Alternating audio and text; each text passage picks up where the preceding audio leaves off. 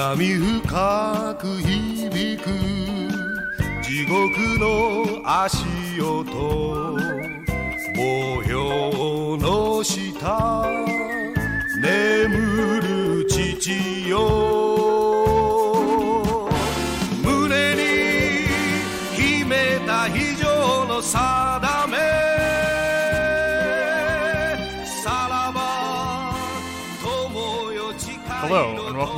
Journey Through the Decacast, a Kamen Rider retrospective through the lens of Decade, where I'm Garrett.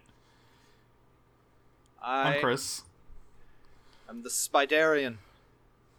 You must come to me, brother, so that I can make you a spider man.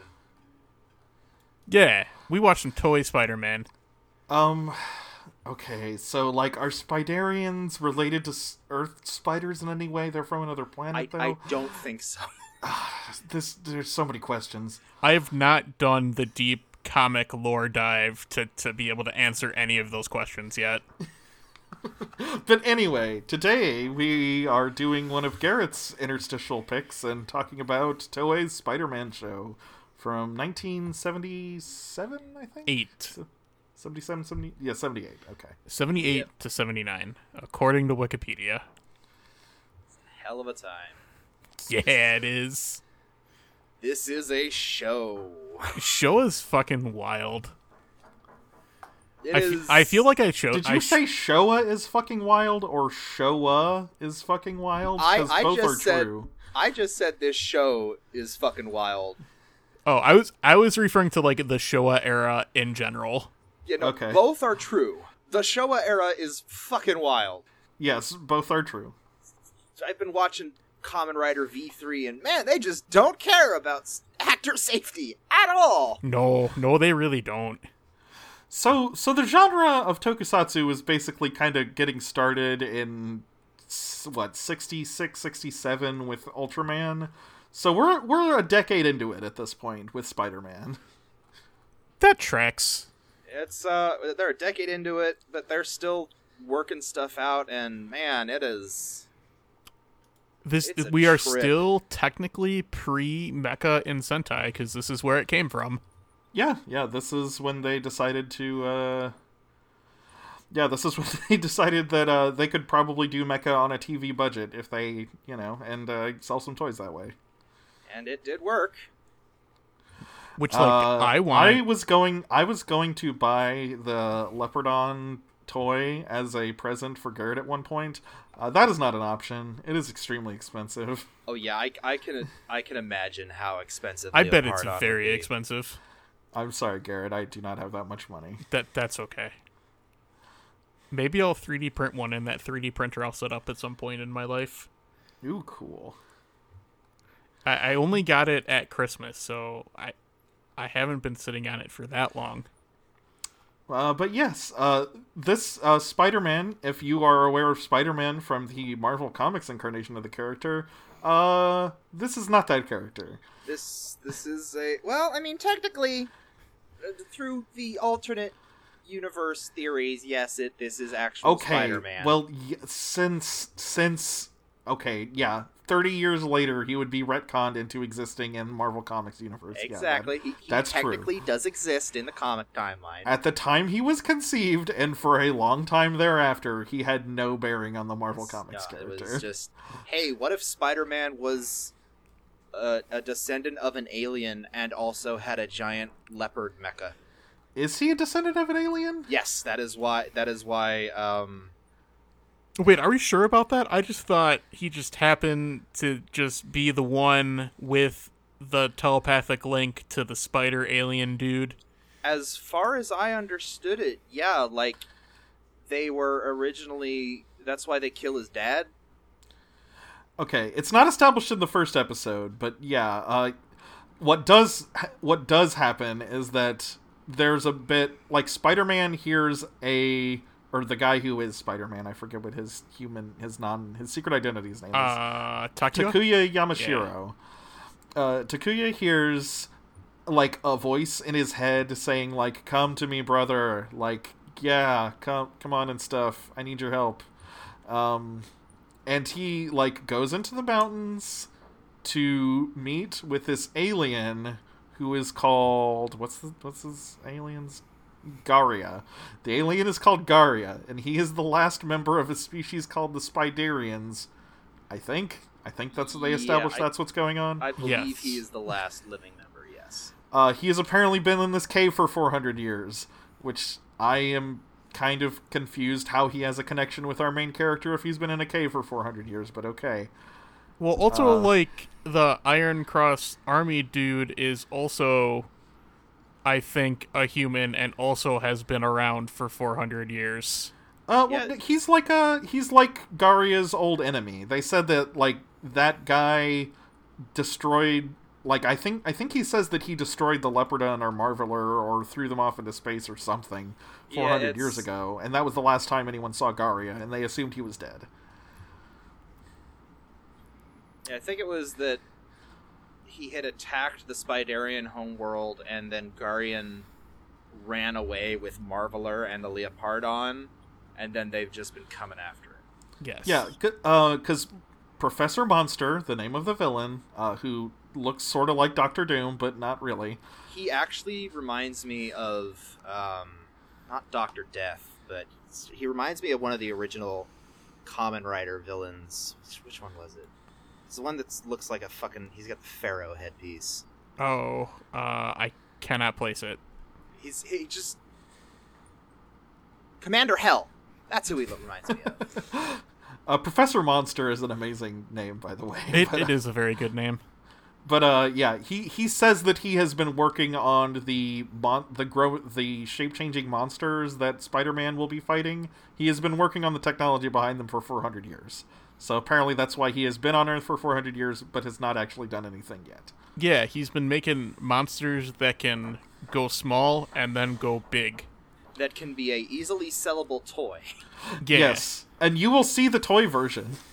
that's multiple true. times, and it will focus and it's like, oh, here's the toy version, and now it grows big. Isn't that cool? And then it grows big again because we need the the robot to fight it Yes, because we yeah. Because we have one of those. And why aren't they just big all the time? Shut up. Yeah. Uh, and there, the bit where the the leopardon turns into a guy in a leopardon suit is really great because the proportions on the toy are pretty different from the actual suit that the guy is wearing for the mecha action scenes. Like the shoulders of the toy are pretty are quite a bit bigger, Yeah, just but a uh, bit. For mobility, the leopardon suit kind of conforms to a stunt actor's body. Right. You know, he's got to do action scenes in it. also, yeah, the it- the biological weapons that were created are the machine BEM. Machine. Uh, what does BEM mean? I have no clue. Bio- okay, I was wondering about bio- that. I think it's bioengineered monster. That sound that sounds good. That If- would make if sense. not, we're yeah. we're bacronyming that. Yeah, it's, Yeah. e- even if it isn't, that's what it means. Yeah, good use of a neologism there, Garrett. Oh, what? A ne- neologism, like a modernly made up word. Oh, I, I was yeah, backronym fun.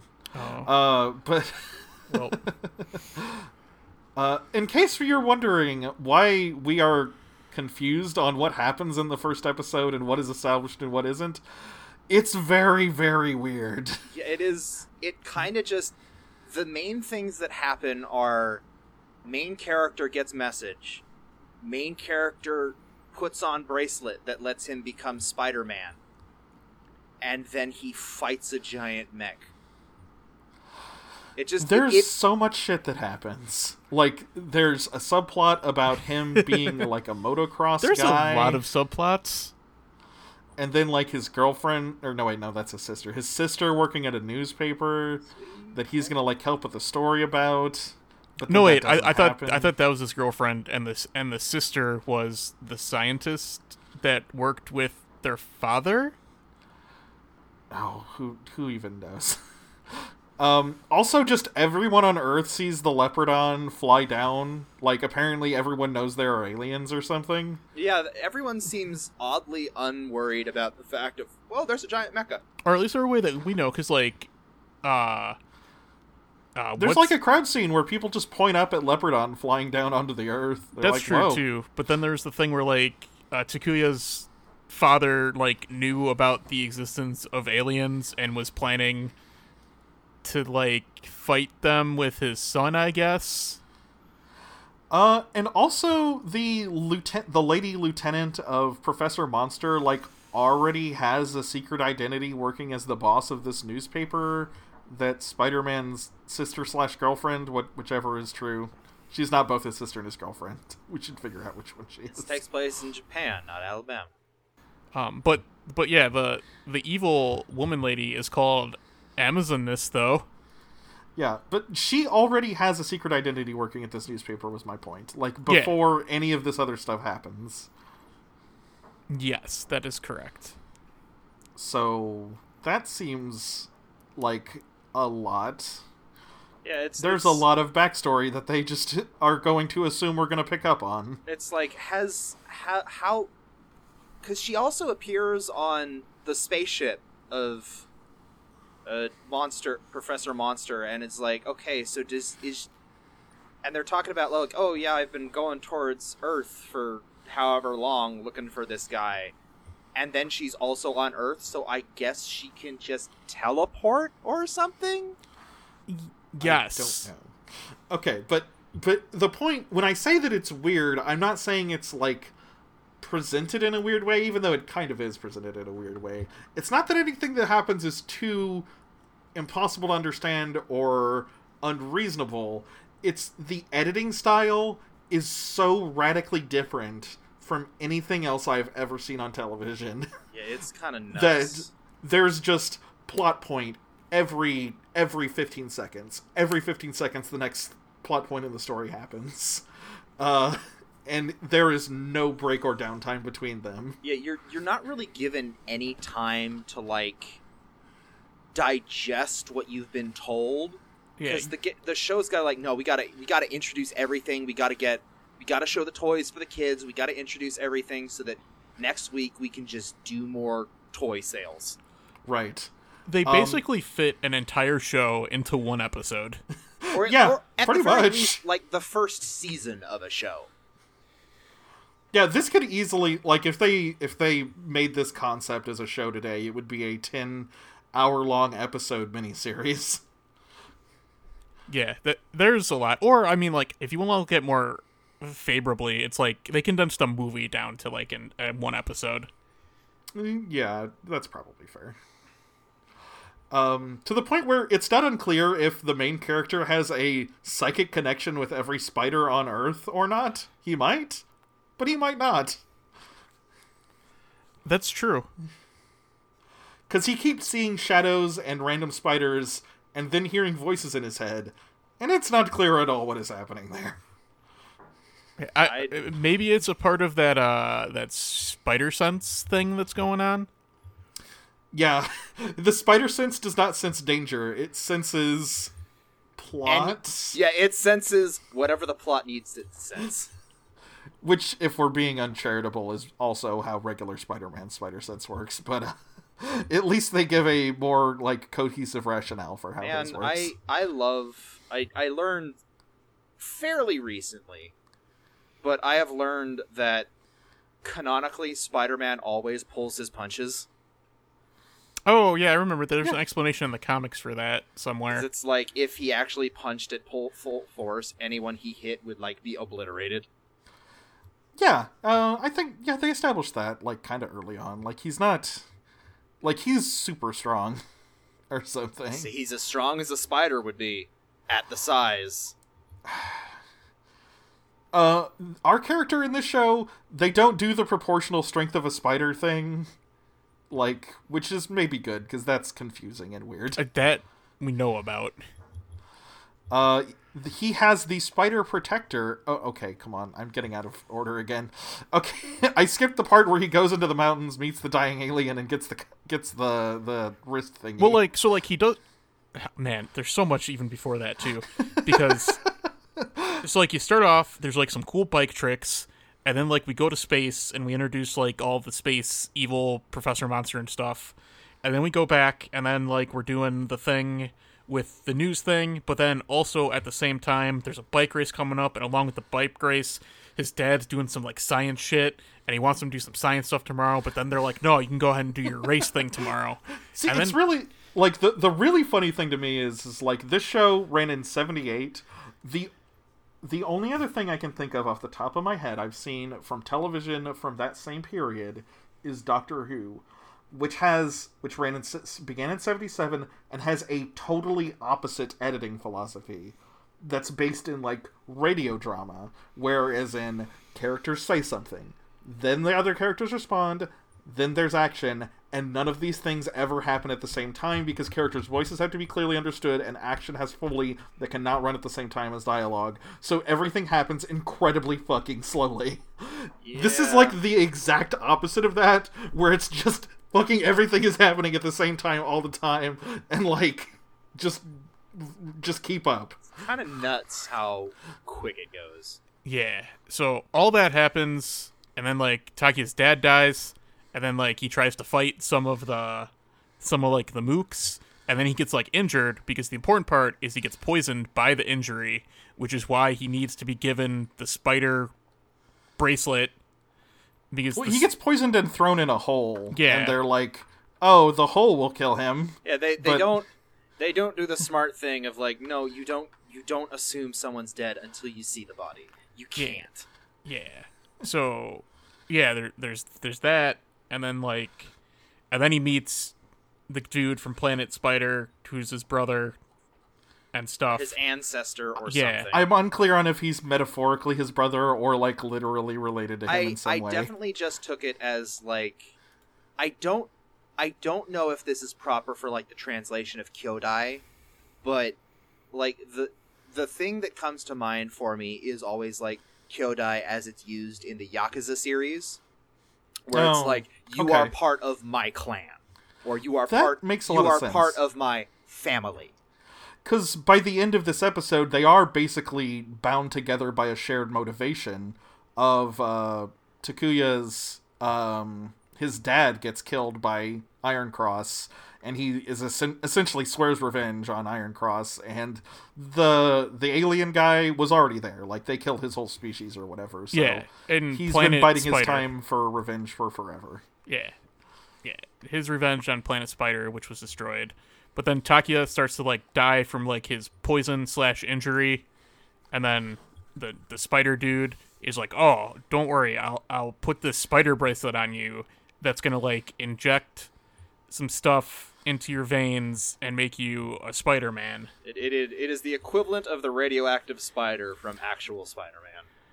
right Yeah, Just a bracelet that can never be taken off and nobody ever questions. yeah. It, it it's very like Ben Ten. Yeah. Yeah, I, hadn't can that, see that. yeah, kind of Have any of you else fell down like the rabbit hole of like Ben 10 lore at any point in time? Yes, it is. It is. no Ben It's- 10 has some of the most convoluted, weird ass, fucking absolutely amazing interconnected lore I have ever seen. It's very good. Like the lore behind Ben 10 is really, yeah, it's really good. The the closest I ever came was watching uh, Generator Rex, which I think was made by the same team but wasn't otherwise related. Because uh, that was actually a good show. I, I watched it and was like, oh man, there's good action, good drama in this. Is I like it. Generator Rex the one with the big guy who's technically a robot? Uh, he's you're you're thinking of Symbionic Titan. Okay. Uh, Generator Rex was the one where there's there's like nanites everywhere, and like some people get infected with the nanites and turn into monsters, but the main character can use them to like grow huge robot parts that like giant fists and stuff. Okay. Yeah, yeah. Yeah, but yeah, it was by the same people who did Ben 10, I think, and I liked it. But no, I've never actually watched Ben 10 or seen anything from it. Well, i- i- if you're ever inclined, the lore is a treat. Yeah, I I, bet. I can't recommend actually watching the show, but spending an evening deep diving into the Wikipedia and the lore, that's a good time. I remember catching a uh, I remember catching an episode on TV once where I was kind of pleasantly surprised where I, I always felt like once I heard the premise of the show that he could turn into ten different aliens, like well he's got to get an upgrade for him at some Oh, he point where he can like combine them into like he can combine features of the 10 aliens into like cooler mixed up aliens. But then they actually did that in an episode as uh, like a and it sucks because like all none of them work together because like when you just shove parts of be of Yeah. like organic beings together they don't work together at all so it sucks ass and he's Yeah, just running Ben- around being incompetent the whole episode it was Ben like oh, has wow. to learn how to actually do that. Pro- well, yeah, no, the Omnitrix eventually gets a thing like there are there are significantly much there is a significantly higher amount of DNA in the Omnitrix than just those first ten. There's a lot. Also, there was a Generator Rex crossover episode. oh okay Um, also, I just want everybody to know that um, Matthew Lillard directed the live action movie, and that puts a smile on my face every day. That's who's matthew lillard You know, game over, man. Game over. game over, man. Game over. oh that guy Yeah. Oh, that's fun no I, I didn't know that actor's name off the top Or of my head the live action Shaggy. oh that guy Yeah. okay yeah i know that guy He did it for his kid. I thought that was sweet. that is that is sweet that's very cute If he ever get like milkshake ducked, I'm gonna be super sad. I love that uh, one of my other favorite things in Generator Rex was that like his handler character is named Six, and he explains that that's because he's the sixth most dangerous man in the world, and that's like that's just a great hook for expanding your setting, you know. Yeah, That's true. although it does make me think of like Afro Samurai. I I just Anyone- thought of Six of Nine. Shows where it's difference in media experience. I I don't like think I've ever actually watched enough Star Trek. like lu- like- like lukewarm take. Like I I think Voyager's pretty good. I don't think Voyager's very good. I'm sorry. Voyager, the show, is fine. Janeway is the worst piece of shit the Federation has ever had as a captain. But She's- that's like that's like interesting though. It is. That's why I the show's good. Not even. That that's why The, the, problem show is, is in its inconsistency. Like, there are so many things in the show that work sometimes and don't work at all sometimes. the fact and- that Janeway is just an actual war criminal and murderer. Okay, I'm not. I'm not on board the when she asks uh, Tuvix to separate into two people. Like, I'm kind of with her on that. They need both of their skills. No, that's I'm fine. so, no. It doesn't matter. Tuvix was a unique personality, was a single being that said, "Do not kill me." You don't get to decide just because you need the people back. She is a murderer. Okay, I'm the ethical situation there is kind of shaky. I'll say it's a there's a debate. Both sides have reasonable points, but uh, there are plenty of episodes where that's not the case. Yeah, there's there's the times where she just ignores like prime directive shit and commits war crimes instead.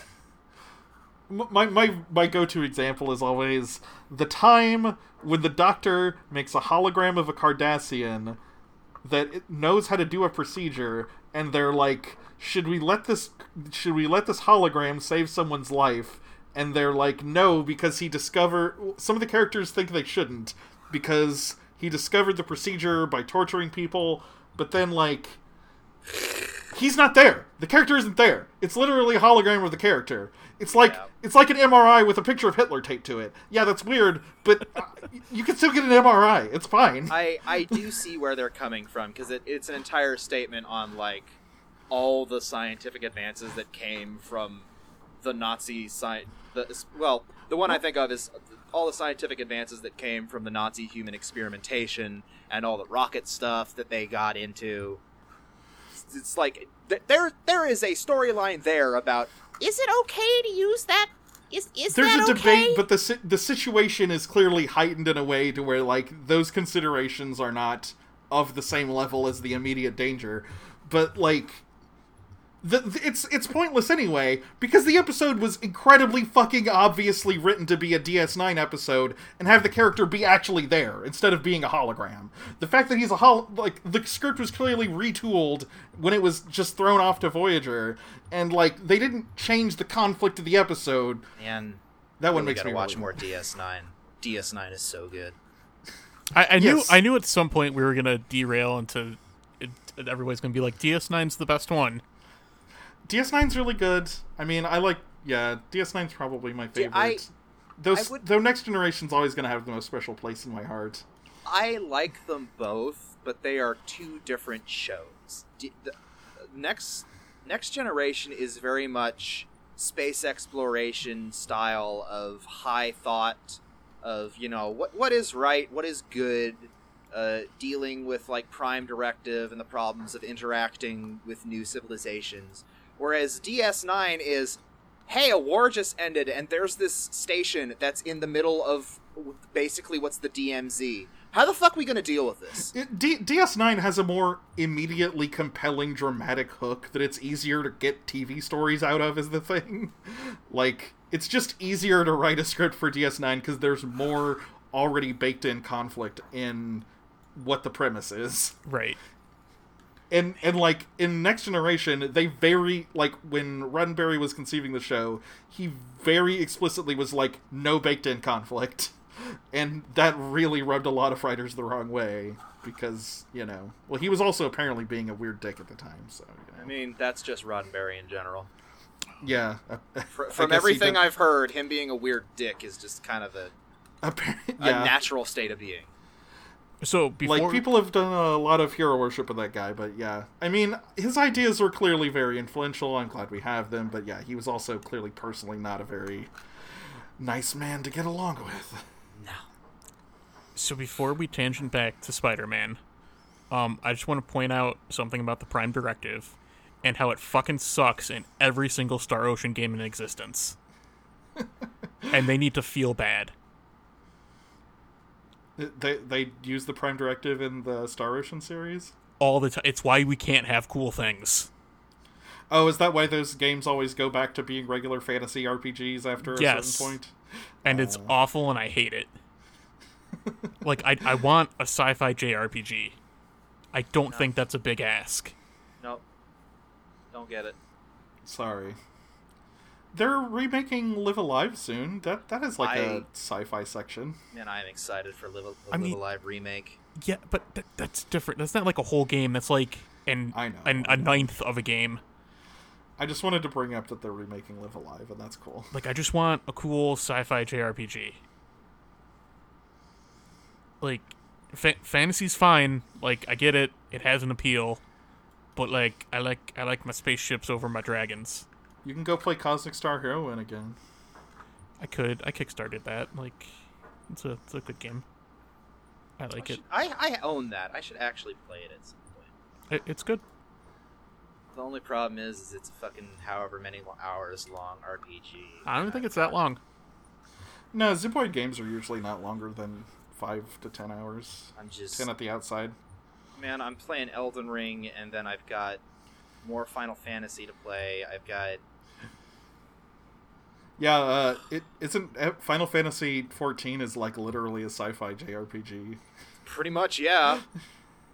We're not starting this. Chris- we're not. Chris, no, you're we're not making a making this debate right now. But man, you're not even wrong. like, Especially with some of the shit that goes on in Endwalker. I feel like that is just you are just getting around my question, my want for the sake of getting around it. I mean, yes, that's true. I kind of am doing that. It is not in is not in spirit with my genuine ask. I'm sorry. Was the Surge 2 any good? The first Surge was like Surge 2 is great. eh, Yeah, the Surge Two is great. yeah, okay. But it is Well, not. then that, it you is know, not what Garrett's talking about. Yeah, It's an It is action sci-fi, but it is not. like I, I. I do very much love the Surge and the Surge Two. I think they are both very good Dark Soul like games and interesting in their own ways. They're fantastic. I thought the first one was kind of eh, but you know, hey. No, it is. if But people like really like the them, then you know that's great. the first one is kind of eh.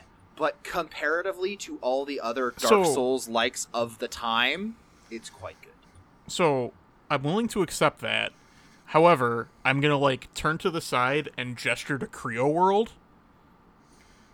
Well, I don't know what that is. It's the Oh. DLC for the Surge One, and it is the greatest thing ever. Oh, yeah, I, I finished the game and put it down. I didn't play the DLC. It, it is hey, but there's an amusement park. It's Yeah, amusement so good. Always good DLC zones. You find out that Warren was supposed to be a lumberjack in the circus. the main character. Yeah. Yeah, I was uh, I was super like confused about the like they have him be disabled at the start of the game and then he gets not disabled and then like he's got his like at the the last cutscene of the game is like him crawling back to his wheelchair as like reclaiming his humanity or something. I'm like that seems thematically iffy. I don't know about that. But, Oh, that's fine. That all gets thrown away. It gets fixed. okay. That that was just like I'm not really sure what sort of statement you guys are trying to make here, and I don't know if you knew either. They're trying to say that if you're crippled, don't try and get better. I, I don't even think they were trying to say something. I think No, it was they just weren't. like the thing where like you destroyed the nanites and then it did like the EMP thing, which then made your rig stop working. Right, right, but I mean, okay, a guy crawling back it towards a wheelchair that he was previously did not need anymore. That's a powerful thematic statement. If it doesn't mean anything, that's a problem on its own. Yeah, I don't know. Uh, but may, it also kind of would feel like maybe they were trying to say something, but man, actually saying something with a video game is scary to a lot of developers. like, I- yeah. legitimately terrifying. And yeah, devel- developers really need to get over that, but you know. No, they got to make money though. They fucking the Wolfenstein guys got yelled at for saying it's good to kill Nazis. You're Well- never going to win. You're never going to be centrist enough to win. So just be a good person instead. Those those Wolfenstein games are real good though. They are. It it always feels good to kill a Nazi. Yeah, Yeah. that's like a stance I'll I'll take. It's true. Uh, so Toei Spider Man. Always. We're really spun off there. Okay, so yeah. Uh okay, so we need to talk about the the webs. Spider-Man's webs. The ropes. the ropes. Yeah. the the way he just shoots prop ropes. Uh, he okay. Spider Man's web in this show is essentially the ability to jump cut rope props into scenes. Which is actually a pretty powerful ability. Yeah. Yeah. I mean, Also it also making effective. nets. Don't forget about the nets. Yes, also nets. It's presented as a very powerful ability. It does not look particularly impressive. Yeah, it is very obviously like, shit, man. We gotta fucking. He, he does what? He puts out. He puts out. He like shoots out this web. We don't have a fucking budget for that, man. Just that sounds really hard, guys. that sounds really. Let's just let's just do ropes.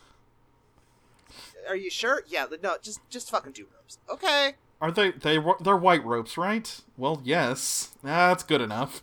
Yeah, it's fine. Like yeah, no, it, it is legit. They look silly, but it is legitimately fine. Yeah, I mean, there's nothing wrong with it. you have to suspend your disbelief for the genre anyway, so you know. Uh, apparently, they're called uh, spider strings, and it can pull objects that weigh more than a hundred tons. That is. Well, that's cool, I guess. That's some good rope. Uh, so after the interstitial in like the middle of the episode, oh, okay. Well, the, the alien explains a lot of lot of shit to him, the main character, including like I guess he's the only person in the universe who can hear his telepathy, but I guess that doesn't include the spaceship, which can also hear his telepathy or something. Also, why can this guy hear the telepathy? That's not established. But he's in a cave with venomous spiders, and I guess the spiders didn't kill him. It's not established if that's because he's also part spider, or yeah, there's a lot. It's uh, it's a thing. um, so he he puts his hand on the main guy's shoulder and is like, "I'm counting on you." Falls on the ground. Uh, I then- don't think he's dead. No, Maybe he, he's dead. He does not die. He he just turns into a spider. Oh, okay, you're right. I oh fuck. I didn't even I missed this dialogue completely the first time through this. Garia has become a spider. Yeah, he literally becomes a spider and moves into the main character's apartment. It's it's Okay. it's it's it's fucking. It's like the entire thing is shot like this guy is dying, and like it. I would have accepted like okay, yeah, he di- he passes on the power and dies. No, he's just a spider and living in my apartment now. So, so Evan was right about this, and I just want to point out that my understanding of this episode was just drastically changed by missing like a half second of dialogue. Yeah, it's it's kind of nuts how it's just like, yeah, no, he's just he's a spider. like, are, can can he turn back into a human? No, shut up. Don't don't worry about it. Okay, after that, we jump cut an indeterminate amount of time into the future. Apparently, Takuya has been laying in bed and has been very depressed since his dad died. We do not know how much longer this is after that happening. I mean, kind of understandable. Yeah, I mean that's an understandable reaction. It just they don't make any attempt to establish the timescale here. So, uh, the guy, the alien guy, is a little spider in his room and is like, "Hey, let's get on that revenge thing. Hey, you Turn you into Spider-Man." You remember how you said you were totally on board with, you know, joining my fight and avenging your dad? You kind of just have been sitting in your room for like a week. Are you gonna do anything?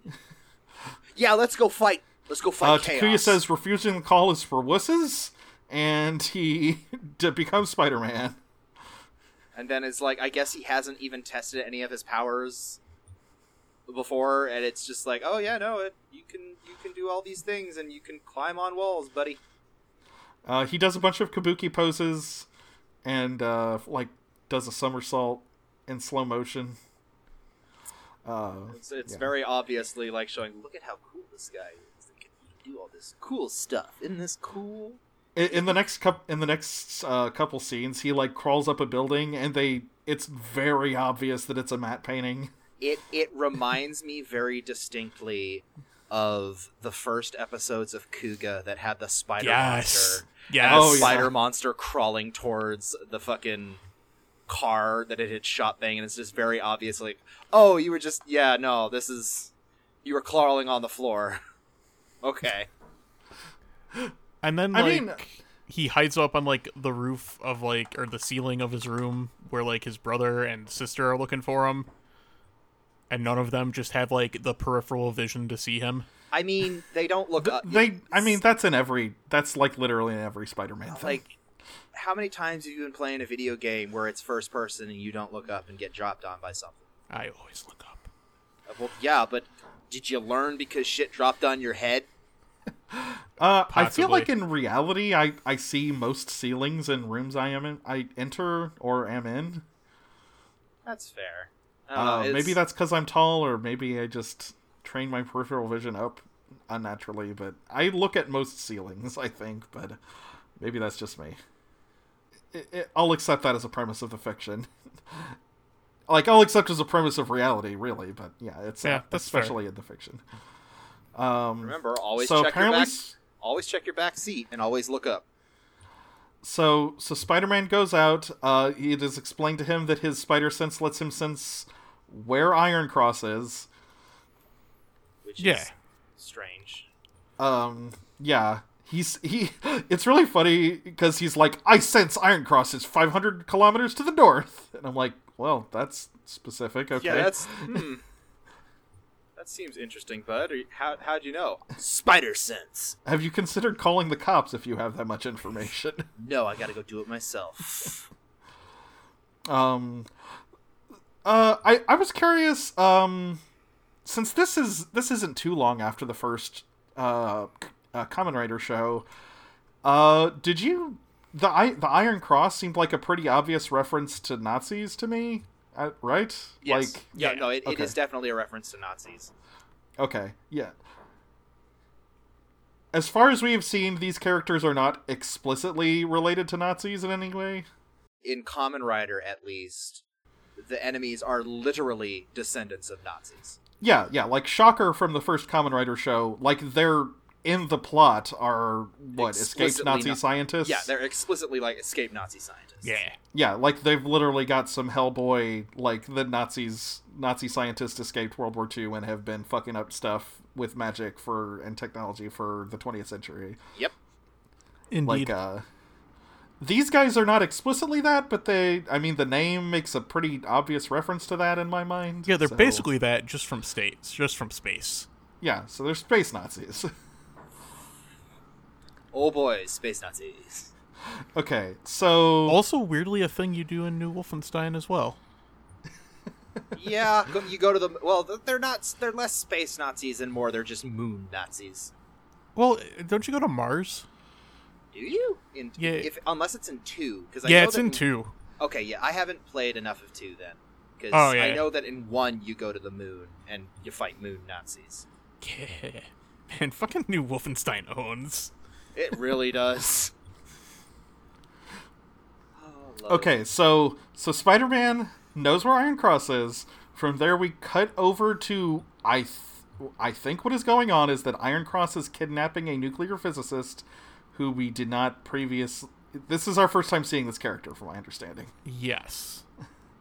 Um, we do see some other characters talking about it that I think are the newspaper reporter lady that we met earlier. Uh, it goes by really quick though, so it's kind of hard to make out. Um, but yeah, like they've got this guy in a car. They're driving him to the Iron Cross base. Uh, Spider-Man climbs up a dam uh, and breaks into the base, and uh, he's kind of stealthy for a little while, but then he just starts beating dudes up. Yeah. And then he drops down, talks about how he's the He is the emissary Yeah. from hell. the emissary Yes. from hell. An extremely badass introduction. He's just sitting there. I am the emissary from hell, and he's fucking posing. It, it feels like the most chuuni shit ever. I mean, the the famous one of he does where he like holds a hand up but toward like kind of to his side and behind him and has his other hand pointing forward. That's like the most classical kabuki pose. Yeah, it does seem like a lot. Whenever of- you see a statue of like a guy in kabuki makeup, there's a 50-50 chance he's going to be doing that. it does seem like a lot of the suit actor, what they did for like the suit actor direction is very kabuki. Uh, yeah. Um, okay, I could be off on this because my understanding of this is like only it was full of holes. I'm sure, but I'm pretty sure these are references to people playing the character uh, Goemon, because he's often depicted posing like that, Okay, and yeah, he's I like can- a yeah, he's like a a roguish. Uh, he's like a roguish hero type character totally in Japanese see that, kabuki yeah. plays often. Okay, so Spider-Man saves this guy, this scientist dude who was tied to a chair. He unties him from the chair and just kind of pushes him out of the scene. And I guess that guy's fine now. Yeah, he's saved. Uh, don't need to worry about that anymore. Uh, okay. Then Uh, so now we need to talk about the bit where the mooks are running across the bridge and they keep flipping backwards with slide whistle noises. Yeah, nothing wrong with that. Um, it is incredibly funny. Yes, it is. I agree with this. Good. Uh, I am unclear why they are backflipping when they are trying to run forward. The backflipping's faster. Uh, also, they're just kind of wearing gray bodysuits, and it looks like they have like pigeon beaks on the front of their masks or something. Yeah. They're they're not like well defined mooks. They they look kind of, in I don't know. They, they they don't really stand out to me in the in the pantheon of mook monsters. That's fair, I suppose. Also, I don't know if they're monsters or people that are working for for the Professor Monster. They they they they they are putties, and that's all you got to care about. yeah. Yeah. Don't don't think about it too much. Um, yeah. There's a bit where Spider-Man like flips some dudes over, and it also makes the slide whistle noise. They use the slide whistle noise as like an action beat in this first episode a lot. Uh, It's something. Slide whistles are good. I, I guess slide whistle meant something different in TV Foley in Japan in the 70s than it does in America. I mean, maybe it was meant to be funny. I mean, yeah, it's probably meant to be funny to a degree, and it is. So you know. So it worked out. Um, okay, lady. Uh, then we see the lady lieutenant person. She's standing on a nearby cliff. She's like, "Go get him, monster guy!" And she puts a toy down on the ground, and it turns into a giant dinosaur. Yep. the The dinosaur is also made out of has like metal parts. Uh, he's got like a scythe for one arm. Yeah, it's it's dope as hell. it's pretty great. Um, Spider-Man tries to shoot spider strings and like pull him and fight him in his normal size, Uh, there's a hilarious scene where the guy, where the monster like takes the spider string and just flings Spider-Man into a mountain, and he turns and is very obviously an action figure for a second Yeah, there. Yeah. it's very good. it's, it's some of this early like oh no it, it reminded me of like thunderbirds stuff Yeah, yeah, yeah. it was good man i should watch Uh, more thunderbirds. That's I mean, a fun to- show. It's sort of covered up by the fact like there's a level of unreality in this giant mecha tyrannosaurus flinging a tiny spider-man into the side of a mountain. Like what would that look like in reality? It's an unrealistic situation so yeah, it's, you know. there there is a level of the show being like yes this is silly but just just just just roll with it. It's fine. Yeah. Just go with it. just go with it. So so after getting flinged into the side of the mountain he's like uh fuck this he calls in his spaceships and shoots missiles at everybody Yeah, he calls in Marveler, which is a car that's also a spaceship that turns into a robot with the bigger Yeah, I don't ship. know if the car has a different name than the spaceship. Oh, sorry. The car is the Spider Machine GP7. Okay. The Spider Machine GP7, and it goes into the spaceship, which is called Marveler, and Marveler can change into Leopardon. It's a real nesting doll situation.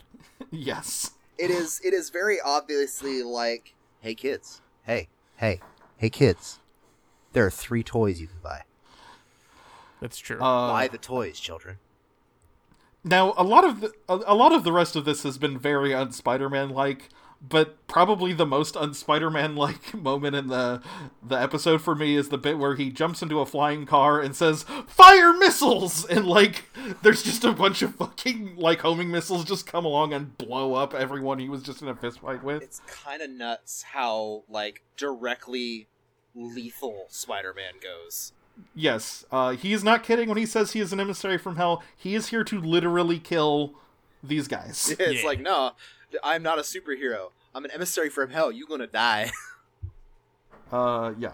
He's not here to play around. He's here to shoot you with homing missiles, apparently.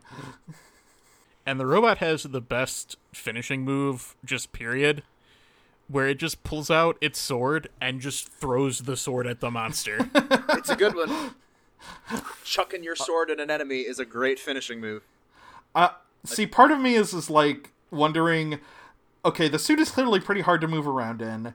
Was it so hard to move around in that the guy could not convincingly walk up and hit the other stunt actor with I, the sword? I really hope that's the reasoning, because throwing the sword's so good.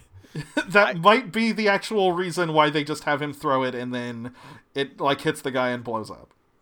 i would not be amazed if that's what it was Uh, he tries throwing his little tiara, his little spaceship tiara thingy at the guy first, and that's deflected by his armored shell. So Ah, yes. that's an option too. the arc turn.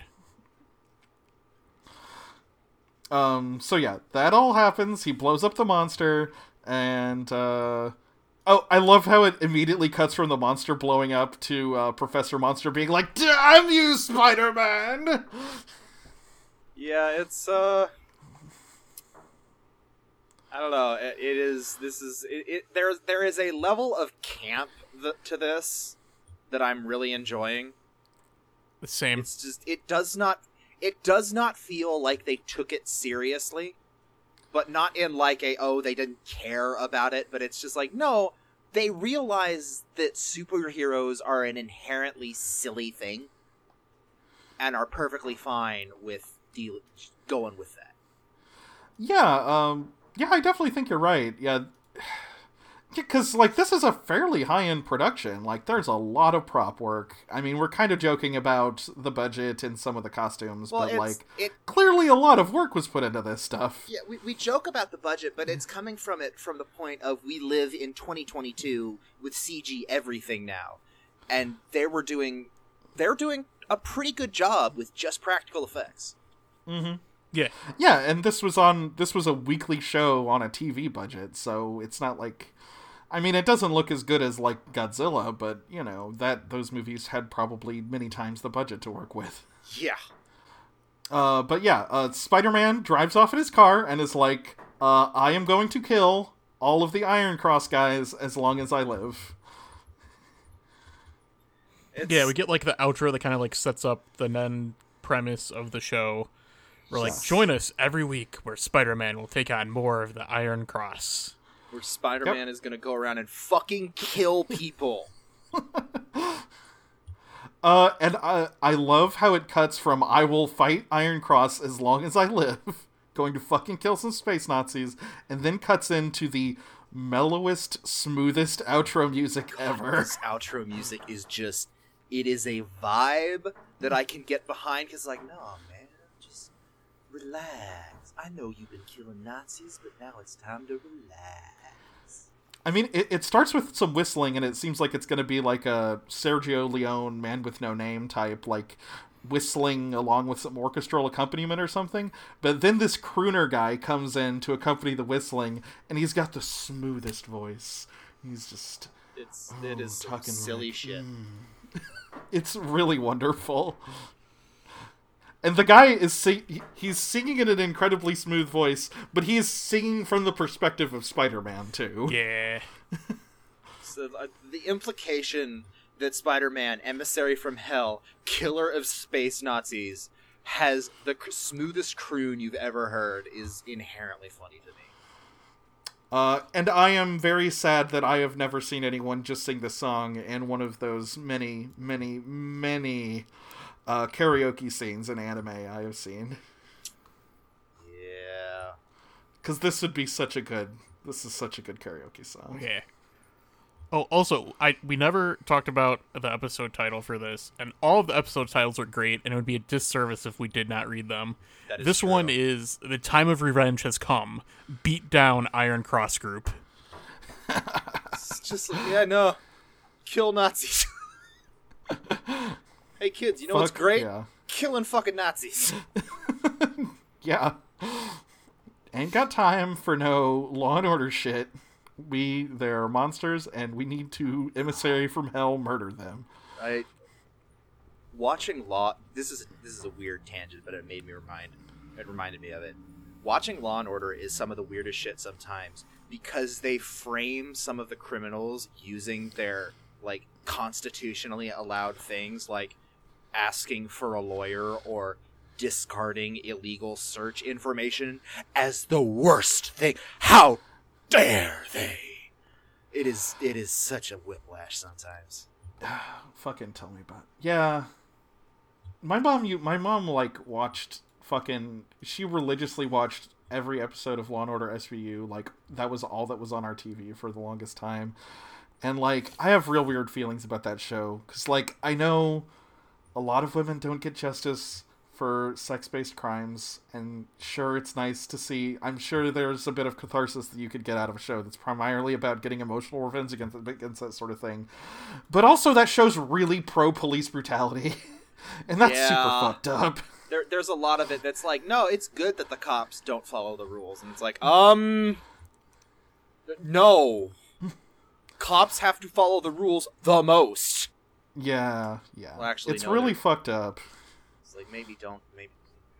Mm. No, I'm of course I'm, that does lead to the interesting bit of where like the main male cop from that who does all the police brutality uh, was later cast as the lead in the netflix's version of happy and that is an insane like seeing that character in the lead in happy is just crazy in uh in case you know what the premise of happy is The actor Chris is referring to, Christopher Meloni, is actually a wonderful performer who has played a lot of roles in and around the Law and Order universe, being Detective Stabler, but also he was the lead on the Grant Morrison penned Happy, and was also wonderful as one of the most chilling villains on HBO's Oz back in the day. You can also see him in some stage productions and here and there around now that he is no longer Stabler on a weekly basis, even if NBC did just try to give him a prestige drama solely for the character this past year. Unsure of how that went, but he he knows how to sell a role. He's an excellent actor. He's just in some abhorrent properties. I do not because you said happy, and my brain went, oh right, precious, and I'm like, no, wait, no, that's no, that's that's an entirely different thing. Okay, how do I explain the premise of Happy? Okay, the premise of Happy is basically okay, the main character of Sin City is go walking along one day. Okay. The main character, the world is Sin City. Everything is horrible. This is just the rattiest, grimiest place. No, no redeeming value in this world, and the main character is not a good person in it. He's just another scumbag in the scumbag world. Okay.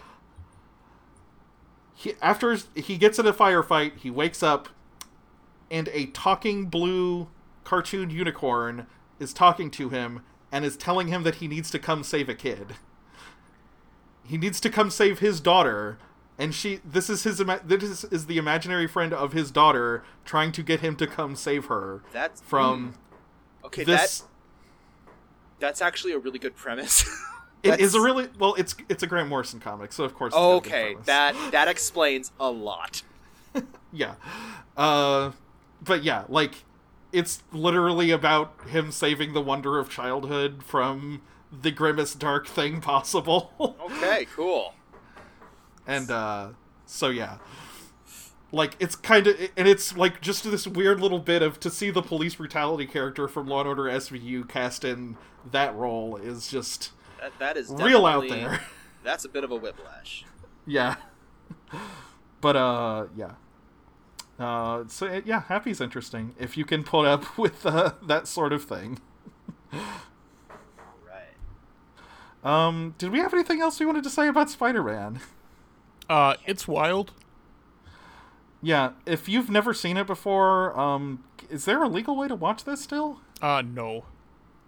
that's sad marvel like had this up subbed on their website for a long ass time Yeah, that that is no longer there at this point. why is this not on disney plus why can you not just watch this on disney plus That's a very good question.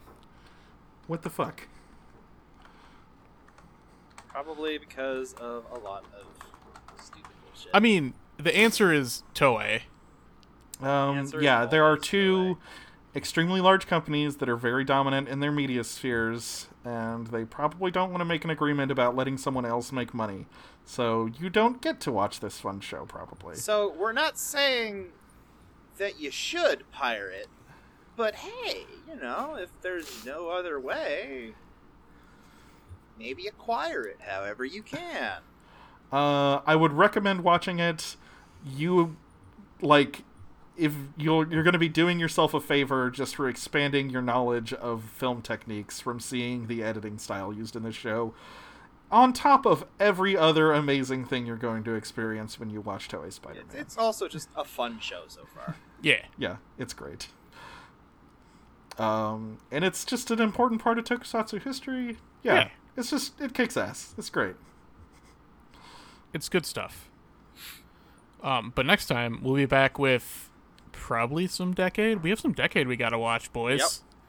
We gotta Oh, get. man. We gotta prepare for our next series. We get to go from card games to more card games. Yeah. yeah. I was trying. I like. I couldn't think of what like what you would call a standard deck of playing cards that isn't just saying a standard deck of playing cards. We're back at the card game channel. We broadcast card games all the time. I can't believe we're actually showing this on TV, folks. Children's card game. Yeah. Um, yeah. Oh, yeah, we're a podcast on the internet at journeythroughdeckcast.com where you can leave links, or there are links. You can't leave links. Uh, that that would be something that I would do. Um, there are links to all of the podcatchers and this and that, all that fun stuff. Feel free to drop us an email at journeythroughthedecacast.com if you would like. Yeah, you can drop us an email. Um, uh, did Follow I? us on Twitter at worm. I'm worm with Y. Yeah. If you would like to find me. Um, at some point, I did I did update the art for the podcast. I don't know if I ever got to state that on air that I did that, but I did. I have now seen it. Yes, it does look nice. Yes. Thanks. We have the the the helmets that we agreed upon. That now I'm like, eh, I kind of wanted some. I may want. I want some other than Ghost, but I'm like, no, actually, this is fine. Ghost is so cool though. It is. I love his outfit. it's so It's great.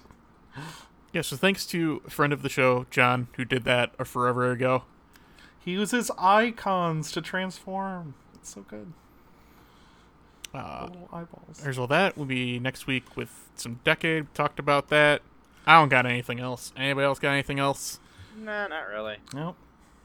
I'm your emissary from Heck, signing off for the night. Uh, do your best to remain positive in uh, the, hell, world. the hell that is this world. Yeah. Oh yeah. Uh, support Ukraine and trans rights. So, Uh, yeah. as, as as dark as the world may seem, remember we are getting better, slowly, but it is getting better.